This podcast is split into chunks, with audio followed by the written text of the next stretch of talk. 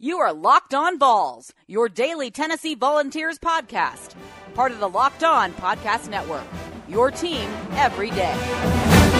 Welcome into Locked On Vols, your team every day. My name is Josh Ward. Thank you for being here today. Hope everybody is getting ready for a big weekend. Hope everybody has had a great week here. It's uh, been a good one on Locked On Vols. My lung hasn't collapsed this week, so that's good.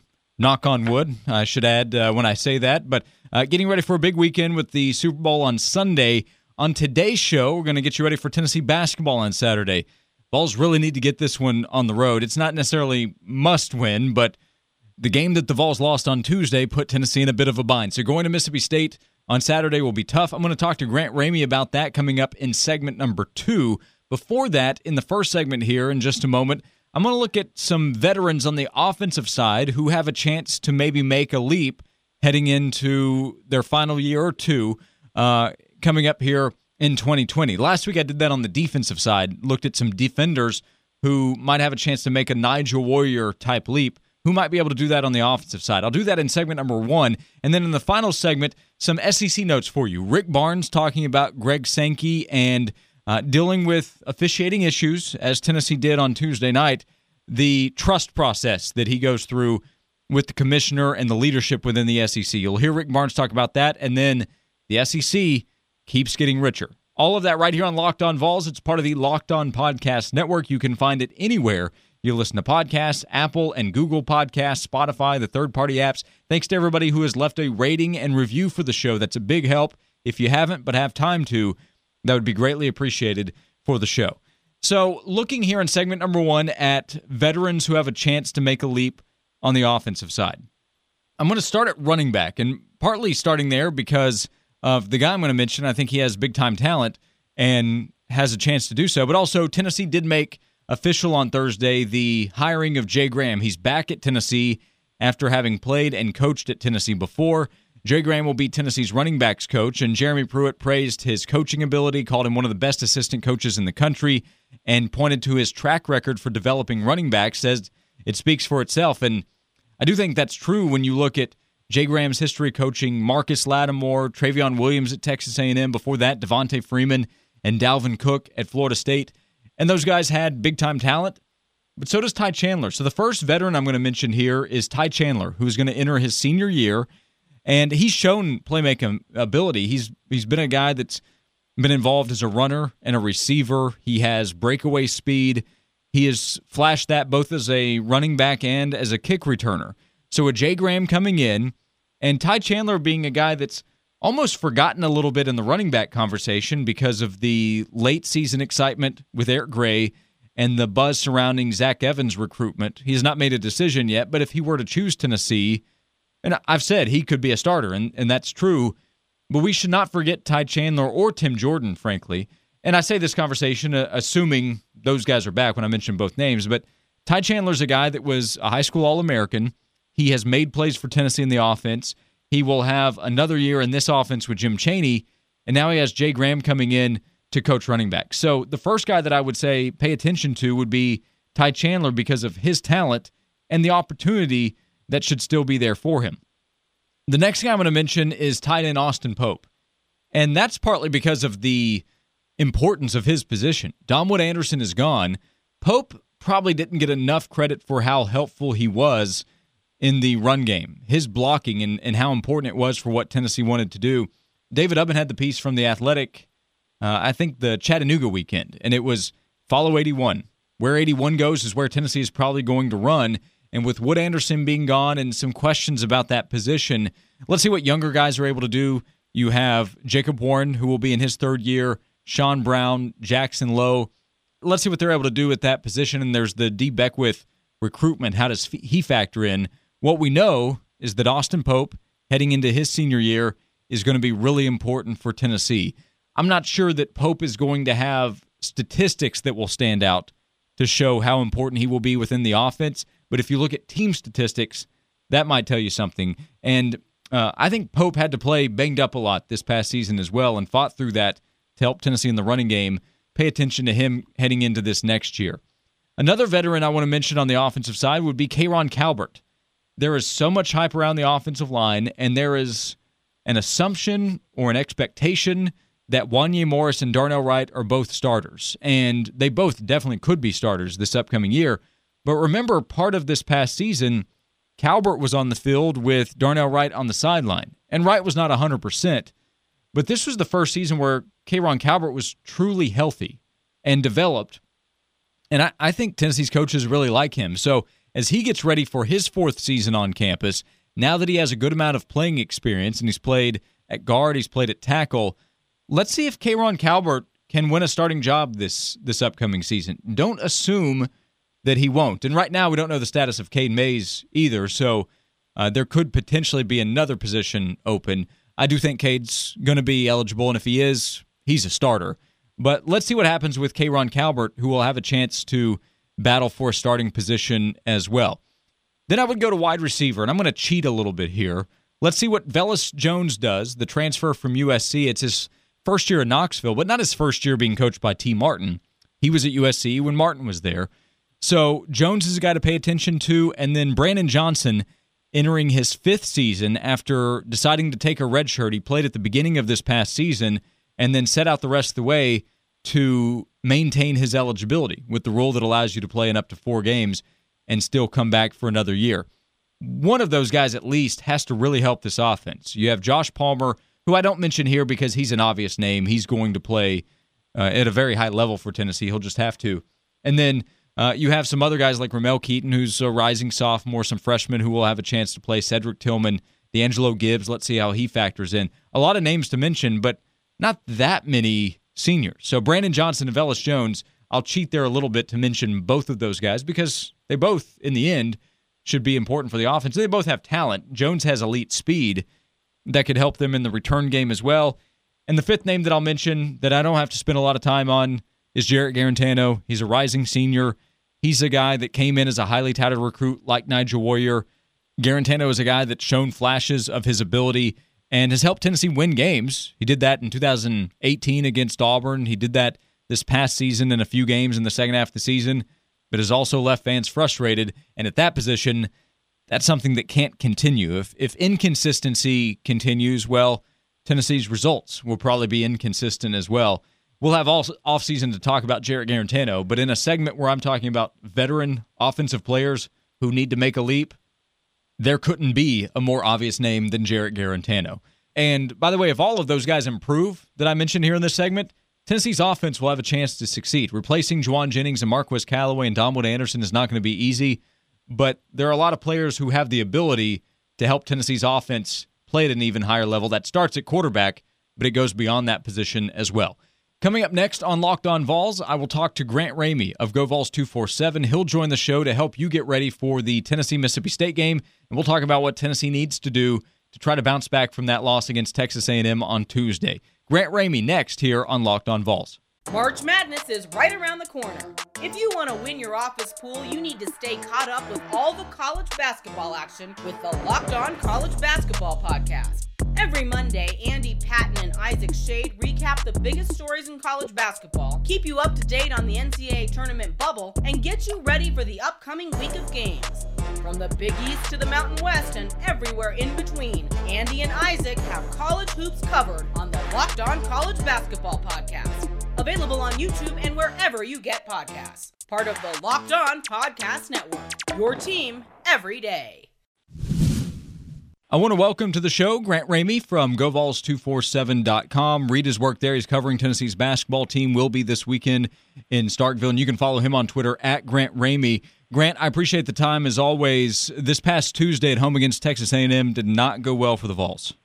No, it did not. That was a uh, you don't want to say a bottoming out, but that was obviously their worst loss uh, of the season. I think Texas A&M came in that game ranked 169 or something in KenPom. I think their previous worst loss was uh, maybe at Georgia. Georgia was ranked somewhere in the 80s at the time. And, and when you look at that game and kind of the, how they got out rebounded and pushed around a little bit, and you look at kind of what schedule's coming up in terms of uh, it's a really loaded back half of the schedule, uh, it makes you wonder uh, kind of where they go from here and how they respond because uh, what they did Tuesday night was bad and uh, it could get worse if they don't try to correct it. And in college basketball, we've seen teams deal with ups and downs. We've seen Tennessee have ups and downs where it can play well against Kansas, but then also have losses to Georgia, which only has one SEC win, That's Tennessee, and then uh, the A and M game. But the, the the problem is for Tennessee with the schedule, what it's about to be, those ups and downs are more likely to continue, right? So trying to get that corrected immediately, that's a that's a really tall order for a team that is still so young and a lineup that's still trying to kind of come together. Right. I mean, you just you think about that 40 minutes at Kansas. You left that game feeling like that was some of the best basketball they'd played all season. Uh, going in that venue uh, against a team ranked as high as Kansas is ranked. I believe they're number one in KenPom, they were when Tennessee went over there and, and playing the way they did and, and really making it a game that came down to the last three minutes or so. Uh, that was incredibly impressive. And then you come back and you're at home and you're up eight in the first half and uh, have a few turnovers and give away that lead. You build the lead back to seven in the second half. Uh, but it just felt like the more Texas A&M hung around and the more those rebounding numbers piled up, uh, the worse it got for Tennessee. The less chance you thought they were going to be able to win that game, and that was just a game. It's hard to call it a must-win in January, but you can't lose those games. You have to have those because if you lose a game like that and you're you're thinking about an NCAA tournament resume, now you got to make up for that loss uh, with two big wins, uh, maybe road wins, whatever, coming up against a highly ranked team or highly rated team. Uh, and that's going to be really difficult because what you've seen from this team, you have no idea what you're going to get night in and night out. You can play like they did against Kansas on a Saturday and then come home on Tuesday and play the way they did against Texas A&M. So Grant Ramey, GoVols247.com. Tennessee gets ready for Mississippi State, which is coming off a nice win against Florida. Uh, and this is a team that ha- has appeared just ahead of Tennessee in that NCAA tournament uh, run, at least in, in terms of trying to get a bid. So what is the turnaround? What do you think is important for Tennessee this week against a, a solid Mississippi State team with a good team, a good player, really good player in, in uh, Reggie Perry? Yeah, they they might be one of the hottest teams uh, in the league. I think Rick Barnes said it a uh, Thursday afternoon that they are the hottest team in the SEC. And, and if you go down their schedule, I mean, uh, after after Georgia beat Tennessee the way they did in Athens, they went to Mississippi State and got rolled by like 30. Uh, and there's there's been some of those wins for uh, for Mississippi State coming down this stretch. And yeah, Reggie Perry. I mean, he's a guy that averages a double double. Uh, and the thing about Tuesday night is uh, Texas A&M's basically a middle of the road rebounding team in the SEC, uh, and Mississippi State's statistically one of the best rebounding teams in the SEC. I think they're second in total rebounds. I think they're second in offensive rebounds. Uh, so Tennessee couldn't handle Texas A&M Tuesday night. It makes you wonder how they're going to handle Mississippi State on the road uh, on Saturday afternoon with a guy like Reggie Perry who can do as much damage as he can do. But uh, like we've seen with this team in the past, you, you don't really know what you're going to get, so they could show up and play well, uh, or they could show up and, and get rolled and get you know get run out of the building like they have in the past. So you just never know uh, from day to day what this team's going to do. So, Grant, this week or just moving forward, how much is Rick Barnes looking for more from Olivier Nkamhoua off the bench, Uros Plavsic off the bench, young guys, guys that don't have a lot of experience, but uh, players that Rick Barnes is still talking about? Yeah, that's that's, kind of the funny thing. They, the, the, rebounding numbers were what they were the other night, and the seven footer uh, Uros Plavsic only played four minutes, I believe, uh, and Olivier Nkamhoua only played nine minutes. And you go back to Kansas it was the same thing. They might have combined for 11 or 13 minutes out there. Uh, and that's a seven footer, and that's a six nine kid who's got a little bit of an knack for rebounding. He's he's shown some progress there, uh, but at this point, you just kind of have to roll these kids out there and just hope you can get something out of them. I mean, you're it, it doesn't make much sense to have a six seven man rotation if that rotation is not working. And, and what Rick said the other night, he wanted to keep his players on the floor that gave him a better chance offensively uh, this team obviously struggles to score. I think they've been held to 60 or fewer points, uh, I think nine times this season, which is uh, pretty astounding. But at some point, if you're getting out rebounded the way you are, you got to f- figure out some kind of solution to to maybe give your offense some second chance opportunities, which they, they haven't had lately. Uh, and, and it's funny with Uros, he got cleared on January 14th. The next day was the game at Georgia. I think he played 17 minutes, had five uh, points and three rebounds. He hasn't replicated those numbers since. He hasn't really been given that kind of uh, minutes load since then. So uh, they're going to have to figure something out because uh, the formula Tuesday night certainly didn't work.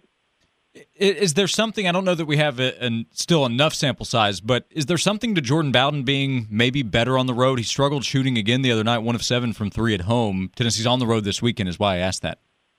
Yeah, that was uh, that was something I was thinking about after the game the other night. It doesn't make much sense for him to be a better shooter on the road than it does at home with the amount of time you spend uh, on your own rims in your own home arena, uh, especially uh, a senior guy that's that's played as many minutes as he has at Tennessee over the last four years. But you look at it, uh, he went to Kansas Saturday and hit three out of four in the second half, and, and kind of really got off to a hot start. I think he had 19 in the second half after being scoreless in the first half.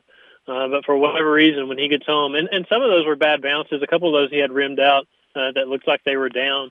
Uh, but yeah, for whatever reason, he seems to be a guy that's better on the road. Maybe he can uh, uh, channel, cancel out some of the noise and just kind of focus in on what he needs to on the road when he's with his team and uh, away from the distractions at home or something like that. But uh, bottom line for him, he's got to keep attacking the rim. I think that's when he's best. Uh, if he can get some easy baskets uh, and then maybe extend to maybe those foul line jumpers that he's hit in the past, and then maybe extend to the three point line. Uh, they want to play inside out, and I think it starts with a guy like Jordan Bowden trying to attack the rim and score from there. And then uh, final item, it, it's a weekly check in, but Josiah Jordan James, not a great performance uh, against Kansas. So it looked like in some ways he was bouncing back, but not as much of an opportunity. Up- updated thoughts on where uh, just things are with Josiah. Well, Rick said Thursday that he tweaked something uh, at Kansas and, and played through it against Texas A&M, and it's the same issue that he had that cost him a lot of time in the preseason in October. I think it's been described as a groin issue. I think it's been described as a hip issue. Uh, it's something in that area. I don't think it's very serious. I think it's just something that uh, you just kind of have to manage this time of year and try to play through. Uh, but yeah, he certainly the last two games he's regressed quite a bit. I mean, what he did at Kansas was probably his his worst game of the season to date, and it came after you know he had strung together three or four games where it looked like things were slowing down. He was scoring pretty consistently. He was facilitating. He was cutting down the number of turnovers. It just looked like he was a lot more in control. Uh, if you go back to the Missouri game, uh, around that area, uh, and for him to regress like that, yeah, it's worrisome uh, for this Tennessee basketball team because he's a guy uh, that rebounds well. Uh, that when he's scoring, he can score in double figures pretty consistently, and it's just somebody that you have to rely on because this team obviously uh, struggles in a lot of areas, and if you don't get something from a guy like Josiah, uh, it's going to cost you uh, night in and night out. So they need him to uh, to get back to where he was and get back on track a little bit. Yeah, has to do it through the grind of a conference schedule as well. Next stop is in Starkville taking on Mississippi State. It's a two o'clock Eastern tip off Saturday. Read Grant's work covering the game, covering the team. GoVols247.com is the website, and you can follow him on Twitter at Grant Ramey. Hey, Grant, thanks for the time as always. Safe travels, and we'll talk again soon. Thanks, buddy.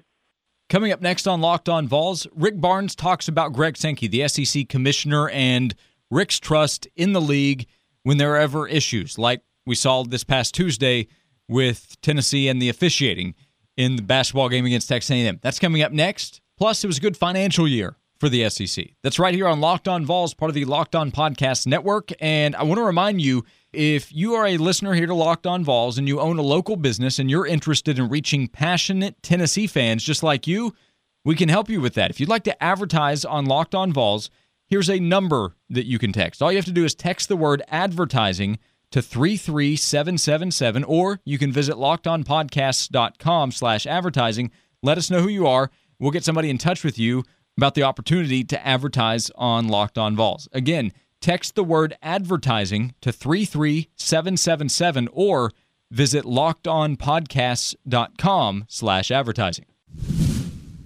Rick Barnes met with the media on Thursday and spent a lot of time talking about his Tennessee basketball team. He was also asked about the situation with the SEC office earlier this week when after the game on Tuesday against Texas A&M, Rick Barnes was asked about the incident where Mike Nance, the official, bumped into Rick. He was not moving when that happened, and the official did bump into him. I, think the video pretty clearly shows that. And Rick was not happy. I don't think he should have been.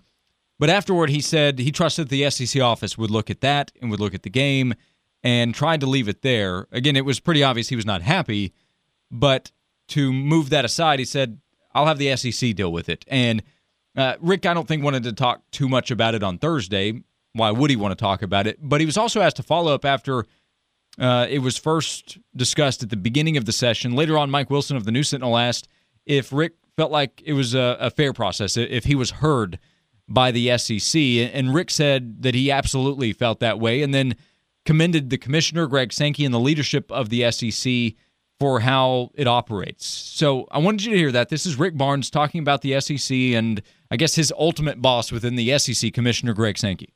Greg Sankey, Dan Leibovitz, and Mark Whitehead. First of all, we, we got an unbelievable commissioner.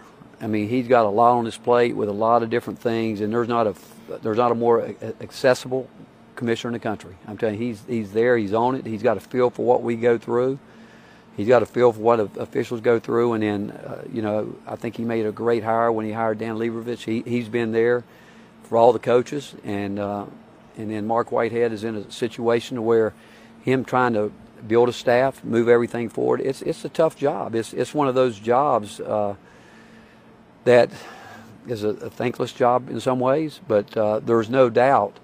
That, I know that uh, I know Mark Whitehead's working as hard as he can. I know he is. I, I, mean, I know the guy for a long time. I know he is trying to do that.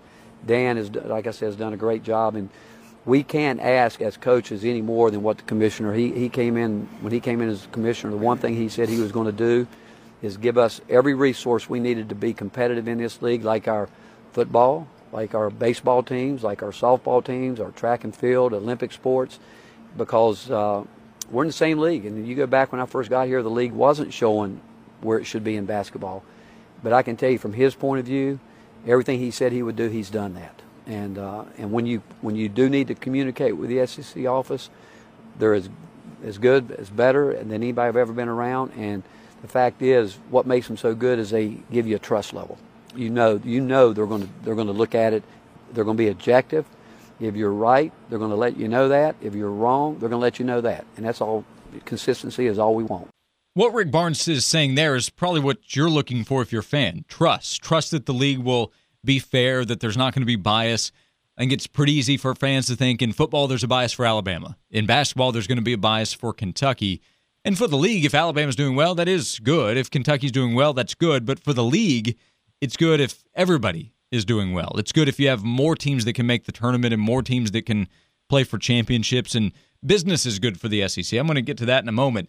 I can't say anything here that's going to make you feel like the the SEC is going to be more objective or as objective as you demand because you're still probably going to watch games and get frustrated with officiating and that's fine and that's just really that's part of sports whether we're talking about basketball or football uh, any other sport it it may come up as often in in basketball in terms of the total calls in football it's probably going to be about uh, the big calls that stand out uh, whatever the case is rick barnes saying that there I think is worth noting, and I don't think Rick is saying that just to say it. I think he would probably avoid the subject if he didn't want to. That's my opinion. Uh, but uh, hearing him say that about Greg Sankey and the SEC, I would also say that the job that Greg Sankey has, while he's well compensated for it, it's not necessarily easy. And this past week's situation with Tennessee is something that I think is serious for the league and needs to be handled correctly for the sake of credibility. Another issue might be that I don't know how often handling a situation like that will actually be public. Last year, when there was the Anthony Jordan story from the Tennessee LSU basketball game and a, a picture surfaced of Jordan on Facebook holding up an LSU shirt, and uh, a lot of Tennessee fans being upset about, hey, is this guy an LSU fan that's refing against us and makes a call late that goes against us? Fans were understandably not happy with it, and I do believe that Anthony Jordan was told you're not officiating any more SEC games this season. That was last year. He is actually doing SEC games this year. He has not done a Tennessee game yet. But Jimmy Hyams had reported on the Sports Animal that the SEC had uh, effectively suspended Jordan, and he did other conference games, but not SEC games a year ago. But the SEC didn't announce that. So publicly, it, it almost feels like nothing happened, even though something did. I don't know if that's how it's going to work out with Mike Nance from the game between Tennessee and, and Texas A&M on Tuesday. But I did want you to hear what Tennessee's basketball coach said about Sankey and the other members of leadership positions within the conference. And then one other conference note for you the SEC announced its 2018 19 revenue distribution on Thursday. And as I mentioned, business is good for the SEC. The SEC announced that it distributed a total of $624.2 million from the conference office to the teams, as well as $26.8 million retained by institutions that participated in the 2018 19 football bowl games to offset travel and other related bowl expenses. So the average amount distributed from the conference office, excluding bowl money retained by participants, was slightly over $44.6 million per school. That was up from 43.1 million the previous year. So it's not a huge jump, although $1.5 million is not chump change. And this announcement comes before the new ESPN agreement with the SEC for broadcasting. So there's going to be more money coming from the SEC. It's just been a huge jump in the league. And I saw David Ubben note this as well. Just think about the last 10 years in college football and think about the last 10 years in the SEC. In 2009, the SEC distributed $132.5 million to league members. In 2019, now 20, the SEC distributed 650.1 million. 132 to 650. That's an increase of almost $520 million being distributed to all its members in just a 10 year period. Business is booming in the SEC and across college football. Interesting notes there. Coming up this weekend, there will be the Tennessee Texas A&M basketball game. Super Bowl's coming up on Sunday, and next week there will be more recruiting talk as Wednesday is signing day. Georgia took a commitment from a running back on Thursday, which would back up the talk of the last few days that Georgia appears out of the Zach Evans sweepstakes. We'll see what happens with him this weekend. Uh, where does he end up? Does he end up somewhere? Does he make an announcement next Wednesday? And if he does, is that truly the end of his recruitment? So the the main players to pay attention to over the next few days: running back Zach Evans, wide receiver Malachi Wideman out of Florida, and then athlete Dee Beckwith from Alabama. Those are the three main targets for Tennessee. I'll talk more about those guys at the start of next week. I'll talk about what will have happened between Tennessee and Mississippi State on Saturday. And if there's any other news from Tennessee, from the SEC, I'll have you covered on that as well. Right here on Locked On Vols. Thanks for being here. If you have time to rate and review the show, that is a big help. Here's my request for a five star review as well. That's always appreciated. But uh, mainly, I appreciate you being here and telling other Tennessee fans about Locked On Vols, part of the Locked On Podcast Network. Have a great weekend. I'll see you back here on Monday.